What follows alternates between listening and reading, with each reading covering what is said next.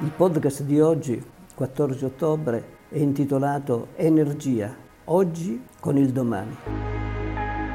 L'aumento del prezzo sulle bollette di luce e gas avvenuto in questi giorni è visto dai più pessimisti come l'avvisaglia di uno shock energetico che rischia di frenare la ripresa Covid. Altresì, due situazioni verificatesi in questi giorni mi spingono a tornare dopo il podcast della scorsa settimana sul tema dell'energia. Il Nobel per la fisica Giorgio Parisi, al quale questa testata ha attribuito con lungimiranza nel 2018 il premio Roma allo sviluppo del paese, ha richiamato a Montecitorio l'allarme climatico in occasione della conferenza parlamentare sul cambiamento climatico per COP26 in vista del prossimo incontro di Glasgow.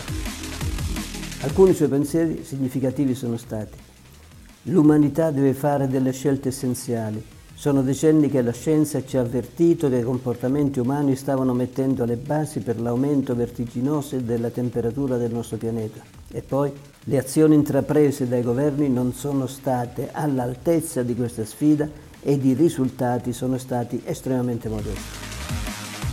Oltre al richiamo ha indicato una via per correggere la inadeguatezza delle azioni di governi superare l'approccio troppo economicistico dell'Occidente in materia per cui il PIL rappresenta la più ambita finalità.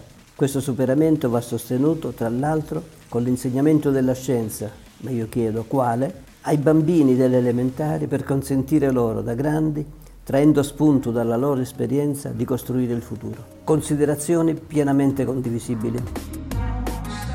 Passo adesso ad un'altra situazione in questi periodi, in cui si sta assistendo ad una crescita generale dell'economia, con l'Italia tra le prime tra i paesi occidentali, è scattato un warning, una luce rossa con l'aumento dei prezzi delle energie e la crescita del costo delle materie prime e degli alimenti. La preoccupazione, con in sottofondo il panico, monta man mano che ci si avvicina, per la parte più industrializzata del globo, il periodo invernale, con conseguenti picchi nei consumi di energia prevalentemente tradizionale, petrolio, gas e carbone, dal momento che le fonti rinnovabili non riescono a superare certi livelli per fatti oggettivi.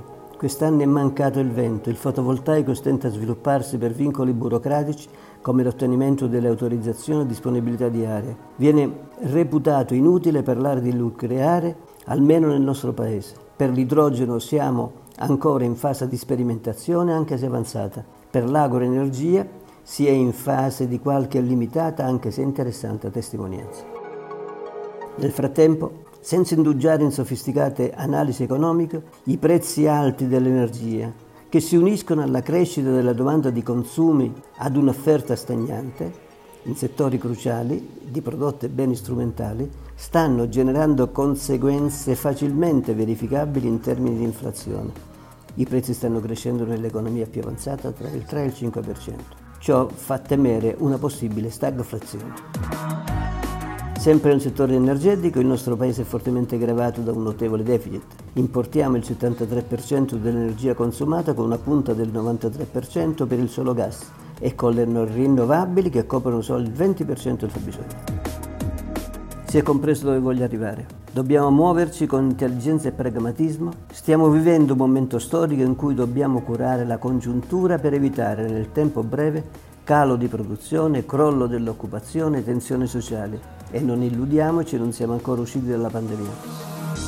Dobbiamo nel contempo pensare al futuro, con in primo piano l'ambiente, tenendo presente quanto dice Luigi Paganetto sul Sole 24 ore del 9 ottobre le tecnologie oggigiorno disponibili sul mercato non sono sufficienti ai fini di una transizione totale verso una energia pulita, una politica di zero emissioni. Investiamo decisamente nella scienza, come sostiene Parisi, con uno sforzo globale nella ricerca di nuove tecnologie e per rendere accettabili e sicure quelle già esistenti. Legge nucleare. In fondo abbiamo acquisito che quando il mondo ha veramente paura trova, come siamo a dire, un punto di sintesi.